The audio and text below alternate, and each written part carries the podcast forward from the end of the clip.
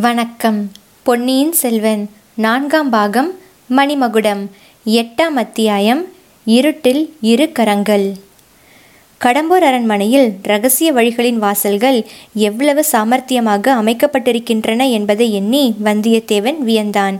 அரைகுறையாக அவற்றை குறித்து அறிந்தவன் அவசரமாக இறங்கவோ ஏறவோ முயற்சித்தால் அபாயம் நேரலாம். பாதிப்படிகளில் இறங்கும்போது முதலை நகர்ந்து விட்டால் சுவர் இடுக்கி அகப்பட்டு கொண்டு திண்டாட வேண்டும். முதலை அசையாமல் நிற்கிறதா என்று நிதானித்து பார்த்துவிட்டு வந்தியத்தேவன் துவாரத்தண்டை வந்து கீழே கால் வைக்க போனான். ஆ அது என்ன? பிளவழியில் காலடி சத்தம் கேட்கிறதே? வருகிறது யார்? ஒருவேளை ஆழ்வார்க்கடியானா இருக்குமோ? தன்னை தேடி வருகிறானோ? அவன் இங்கு வந்து சேராமல் தடுத்து விடுவதே நல்லது. இல்லை இல்லை. வருகிறவன் ஒருவன் இல்லை. ஐந்தாறு பேர் வருவது போல காலடி சத்தம் கேட்கிறது. அப்படியானால் இடும்பன்காரியும் அவனுடைய கூட்டாளிகளுமாய் இருக்கலாம். வந்தியத்தேவன் ஒரே பாய்ச்சலாக பாய்ந்து சென்று மறுபடியும் வாலில்லா குரங்கின் பின்னால் மறைந்து கொண்டான். ஆஹா ரகசிய வழியை திறந்து வைத்துவிட்டு வந்துவிட்டோமே. அதனால் ஏதேனும் சந்தேகம் ஏற்படுமா? இல்லை இல்லை. நாம் வரும்போது அந்த வழி திறந்துதான் இருந்தது. நாம் மேற்படியில் ஏறிய பிறகுதான் வழி மூடிக்கொண்டது. ஆகையால் திறந்திருப்பதே நல்லதாய் போயிற்று. அதோ துவாரத்தின் வழியாக தலை ஒன்று தெரிகிறது. இடும்பன்காரியின் தலைதான். இதோ மேற்படியில் ஒரு காலை வைத்து நின்று சுற்றுமுற்றும் அவன் பார்க்கிறான். ஒரு கால் மட்டும் கீழே இருக்கிறது. துவாரம் தானாக மூடிக்கொள்ளாமல் இருக்கும் பொருட்டு அப்படி அவன் ஒரு காலை கீழ்ப்படியில் வைத்து கொண்டிருக்கிறான் போலும். அடடே! இந்த பக்கத்தில் என்ன வெளிச்சம்? சுவரில் யானை முகம் இருந்த இடத்தை விட்டு பெயர்கிறதே? அந்த புற வழி புலப்படுகிறதே? அந்த வாசல் வழியாக வருகிறது யார்? அதோ மணிமேகலை அல்லவா தானே கையில் விளக்கு ஏந்தி கொண்டு வருகிறாள். இடும்பன்காரி ஒரே பாய்ச்சலில் மேலேறி வருகிறான். அவன் வந்த வழி மூடிக்கொள்கிறது. இடும்பன்காரி தன் தலைப்பாகை துணியை எடுத்துக்கொண்டு அருகிலே இருந்த புலியின் மேலுள்ள தூசை அவசரமாக தட்டத் தொடங்குகிறான். இந்நாடகத்தின் முடிவுதான் என்ன? மணிமேகலை கைவிளக்கை தூக்கி பிடித்து நாலு புறமும் பார்த்தாள். இடும்பன்காரியின் மீது அவள் பார்வை விழுந்ததும் அவனை அதிசயத்துடன் நோக்கினாள். இடும்பன்காரி தூசி தட்டுவதை நிறுத்திவிட்டு பதிலுக்கு மணிமேகலையை வியப்புடன் பார்த்தான். தாயே இது என்ன? இந்த வேளையில் எங்கு எதற்காக வந்தது? என்றான். இடும்பா நீதானா? என்ன செய்து கொண்டிருக்கிறாய்? என்று மணிமேகலை வினவினாள். அம்மா நாளை வருகிற விருந்தாளிகளை இந்த வேட்டி மண்டபத்துக்கு அழைத்து வந்து காட்ட வேண்டி இருக்குமல்லவா அதற்காக சுத்தம் செய்து கொண்டிருக்கிறேன். சின்ன எஜமான் காஞ்சிக்கு போகும்போது அவ்விதம் கட்டளையிட்டு சென்றார்கள். ஆம் இடும்பா. இந்த அரண்மனையிலேயே சின்ன எஜமானுக்கு உன்னிடமும் என்னிடமும் தான் நம்பிக்கை. பழுவூர் ராணி அம்மாள் தங்கப் போகிற அறையில் ஏற்பாடு சரியா இருக்கிறதா என்று பார்த்து கொண்டிருந்தேன். அப்போது இங்கே என்னமோ சத்தம் கேட்டது. நீயாகத்தான் இருக்கும் என்று நினைத்தேன். வேறு யாருக்கு இந்த அரண்மனையின் ரகசிய வழிகள் தெரியும்? எத்தனை நேரமாக நீ இங்கே வேலை செய்து கொண்டிருக்கிறாய்? ஒரு நாழிகைக்கு மேலே இருக்கும் தாயே இன்னும் ஒரு நாழிகை வேலை இருக்கிறது. தாங்கள் தனியாகவா இங்கே வந்தீர்கள்? அந்த வாயாடி பெண் சந்திரமதி எங்கே? ஏதோ சத்தம் கேட்கிறது என்று நான் அவளை போய் தந்தையை அழைத்து வரச் சொன்னேன். நீதானே இங்கு இருக்கிறாய்? நான் போய் அவளை தடுத்து நிறுத்தி விடுகிறேன் இவ்விதம் சொல்லிக்கொண்டே மணிமேகலை விளக்கை தூக்கி பிடித்து இடும்பன்காரியின் முகமாறுதலை கவனித்தாள். அடுத்தாற்போல் வாலில்லா குரங்கை நோக்கினாள். முன்னொரு தடவை அசைந்தது போல் அது அசைந்ததையும் பார்த்து கொண்டாள்.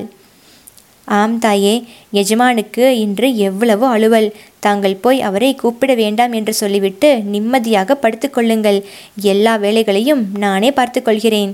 என்றான் இடும்பன்காரி. மணிமேகலை மறுபடியும் வந்த வழியே உள்ளே போனாள். ரகசிய கதவு மூடிக்கொண்டது. இடும்பன்காரி யானை முகத்தின் அருகில் சென்று சற்று நேரம் சுவரண்டை காது கொடுத்து உற்று கேட்டான். அடுத்த அறையில் சத்தம் ஒன்றும் இல்லை என்று நிச்சயம் அடைந்த பிறகு திரும்பி வந்தான். பிளத்துவாரத்தை திறந்து வைத்துக்கொண்டு இடுப்பு வரை கீழே படிகளில் இறங்கி நின்று கொண்டான். பிளத்துவாரத்தின் உட்புறமிருந்து ஆந்தையின் குரல் கேட்டது. பதிலுக்கு இடும்பன்காரி ஆந்தை குரல் ஒன்று கொடுத்தான். பில வழியில் ஆட்கள் நடந்து வரும் சத்தம் கேட்டது. பின்னர் காரியங்கள் வெகு துரிதமாக நடைபெற்றன. வவ்வால் ஒன்று சடசடவென்று சிறகை அடித்துக்கொண்டு பறந்தது. இடும்பன்காரி அதை பார்த்தான். பின்னாலிருந்து அவன் பேரில் வாலில்லா குரங்கு தடால் என்று விழுந்தது. அது திடீரென்று விழுந்த வேகத்தினால் இடும்பன்காரியின் முழங்கால்கள் மடிந்து அவன் தடுமாறினான். அதனால் இன்னும் இரண்டு படிகள் அவன் கீழே இறங்க வேண்டியதாயிற்று. தன் பேரில் விழுந்தது இனதென்று முதலில் இடும்பன்காரிக்கு தெரியாமையால் அவன் உளறி அடித்துக்கொண்டு கைகளை வீசி உதறினான். பிறகு உயிரற்ற வாலில்லா குரங்கு எப்படியோ தவறி தன் பேரில் விழுந்திருக்கிறது என்று தெரிந்தது. மனத்தை தைரியப்படுத்தி கொண்டு அதை தூக்கி நிறுத்த பார்த்தான். இதற்குள் உயிருள்ள மனிதனுடைய கரங்கள் போன்ற இரண்டு கண்கள் மேலே இருந்து துவாரத்துக்குள் வந்து அவனை இன்னும் கீழே தள்ளி அமுக்கின. இடும்பன்காரியினால் அதை நம்ப முடியவில்லை. ஒரு கணம் அவனை பெரும் பீதி பிடித்து கொண்டது. மறுபடியும் மேலும் கீழும் பார்த்தான். வாலில்லா குரங்கு தலைகீழாக துவார வழியில் இறங்கியிருப்பதையும் அதன் பாதி உடம்பு வரையில் கீழே வந்த பிறகு துவாரக்கதவு நெருங்கி வந்திருப்பதையும் கவனித்தான். இரண்டு மனித கரங்களாக தோன்றியவை தன்னுடைய மன பிராந்தியாகத்தான் இருக்க வேண்டும் என்று நிச்சயம் செய்து கொண்டான். இதற்குள் பிளத்துவாரத்தில் வந்தவர்கள் நெருங்கி வந்து விட்டார்கள். முன்னால் வந்த ரவிதாசன் அப்பனே என்ன இது? எதற்காக இப்படி உளறி அடித்துக்கொண்டு அலறினாய்? அபாயம் ஏதேனும் உண்டா? நாங்கள் திரும்பி போகவா? என்று கேட்டான். வேண்டாம் வேண்டாம் அபாயம் ஒன்றுமில்லை. பிளத்துவார கதவை திறக்கும்போது இந்த ராட்சத குரங்கு எப்படியோ இடம்பெயர்ந்து என் தலையில் விழுந்துவிட்டது. ஒரு கணம் நானும் பீதியடைந்து விட்டேன். இப்போது இந்த குரங்கு மேலேயும் போகாமல் கீழேயும் வராமல் வழியை அடைத்து கொண்டிருக்கிறது. கொஞ்சம் பொறுங்கள் இந்த குரங்கை அகற்றி வழியை சரிப்படுத்தி விடுகிறேன். என்றான் இடும்பன்காரி. தடுமாறி விழுந்த இடும்பன்காரியை மேலே இருந்து அமுக்கி தள்ளிய கரங்கள் யாருடைய கரங்கள் என்பதை நேயர்கள் ஊகித்திருப்பார்கள். வந்தியத்தேவனுடைய அதிர்ஷ்டம் இச்சந்தர்ப்பத்திலும் அவன் பக்கம் இருந்தது. சரியான சமயத்தில் அவனுக்கு சரியான யுக்தி தோன்றியது. இடும்பன்காரி பிளத்துவாரத்தின் படிகளில் நின்றபடி வவ்வாலை பார்த்த தருணத்தில் அவன் தலை மீது வாலில்லா குரங்கை தள்ளினான். பிறகு அவன் தன்னுடைய முகத்தை பார்க்க முடியாதபடி நின்று கொண்டு கைகளினால் அவனை பிடித்து கீழே அமுக்கினான். அதன் பின்னர் வாலில்லா குரங்கையும் தலைகீழாக துவாரத்தினுள் தள்ளினான். கடைசியாக முதலையையும் நகர்த்தி விட்டான். இவ்வளவையும் சில கண நேரத்தில் செய்து முடித்துவிட்டு வந்தியத்தேவன் யானை முகத்தண்டை ஓடினான். யானை தந்தங்களை பிடித்து தன் பலம் கொண்ட மட்டும் அழுத்தி திருப்பினான். சுவரில் வழி உண்டாயிற்று. ஆனால் மணிமேகலை உள்ளிருந்து வந்தது போன்ற விசாலமான வழி அல்ல. வட்ட வடிவமான குறுகலான வழி. அது கதவுக்குள் கதவா இருக்கலாம். முழு கதவையும் திறப்பது எப்படி என்று யோசிக்க அது சமயம் அல்ல. அதற்குள் சதிகார கூட்டம் வேட்டி மண்டபத்துக்குள் புகுந்து விடலாம். பிறகு தான் தப்புவது துர்பலமாகிவிடும். ஆகவே திறந்த வழி குறுகலான வழியாய் இருந்தாலும் அதற்குள் புகுந்து விட வேண்டியதுதான். தீர்மானித்தபடியே காரியத்தில் நிறைவேற்ற துணிந்து அந்த வட்ட வடிவமான துவாரத்தில் வந்தியத்தேவன் புகுந்தான். அவனுடைய தலையும் கைகளும் பாதி உடம்பும் உள்ளே வந்துவிட்டன. மிச்சம் பாதி உடம்பு உள்ளே புகுவது பிரயாசையா இருந்தது. கைகளினால் தாவி பிடித்து கொள்ள ஒன்றும் அகப்படவில்லை. இச்சமயத்தில் உள்ளே இருந்த தீபம் அணைந்து இருள் சூழ்ந்தது. வந்தியத்தேவன் அபயம் கேட்கும் குரலில் சந்திரமதி சந்திரமதி! என்னை காப்பாற்று என்றான். கலகலவென்று சிரிக்கும் பெண்ணின் குரல் கேட்டது. சந்திரமதி நீ இங்கே இருந்து கொண்டுதானே வேடிக்கை பார்க்கிறாய்? இது நன்றாயிருக்கிறதா?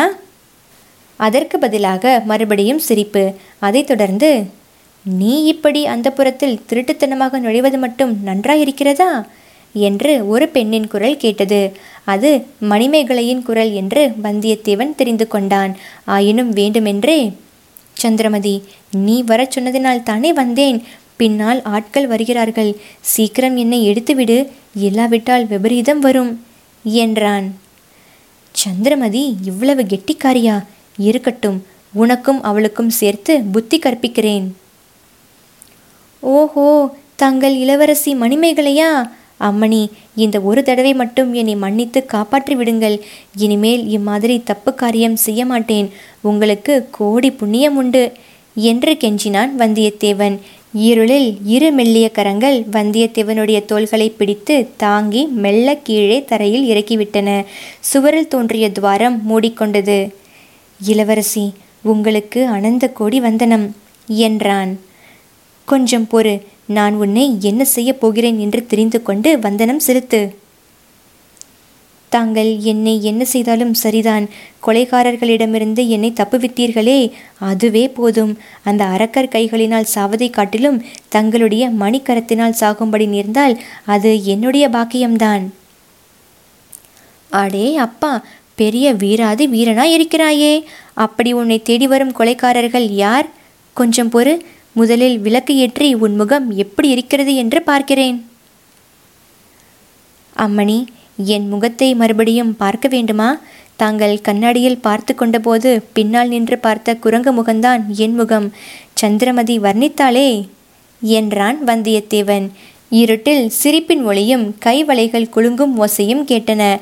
வந்தியத்தேவன் அந்த அறைக்குள் தலையை நீட்டியபோது அந்த அறையில் எரிந்து கொண்டிருந்த விளக்கை மணிமேகலை மூடிவிட்டாள். அதனால் இருட்டாயிற்று. இப்போது அதன் மூடியை அகற்றியதும் தீபம் சுடர்விட்டு ஒளிர்ந்தது. அந்த ஒளியில் வந்தியத்தேவனுடைய முகத்தை பார்த்த வண்ணம் மணிமேகலை மெய் மறந்து நின்றாள். பக்கத்து வேட்டி மண்டபத்திற்குள் தடதடவென்று பலர் பிரவேசிக்கும் சத்தம் அச்சமயம் கேட்டது.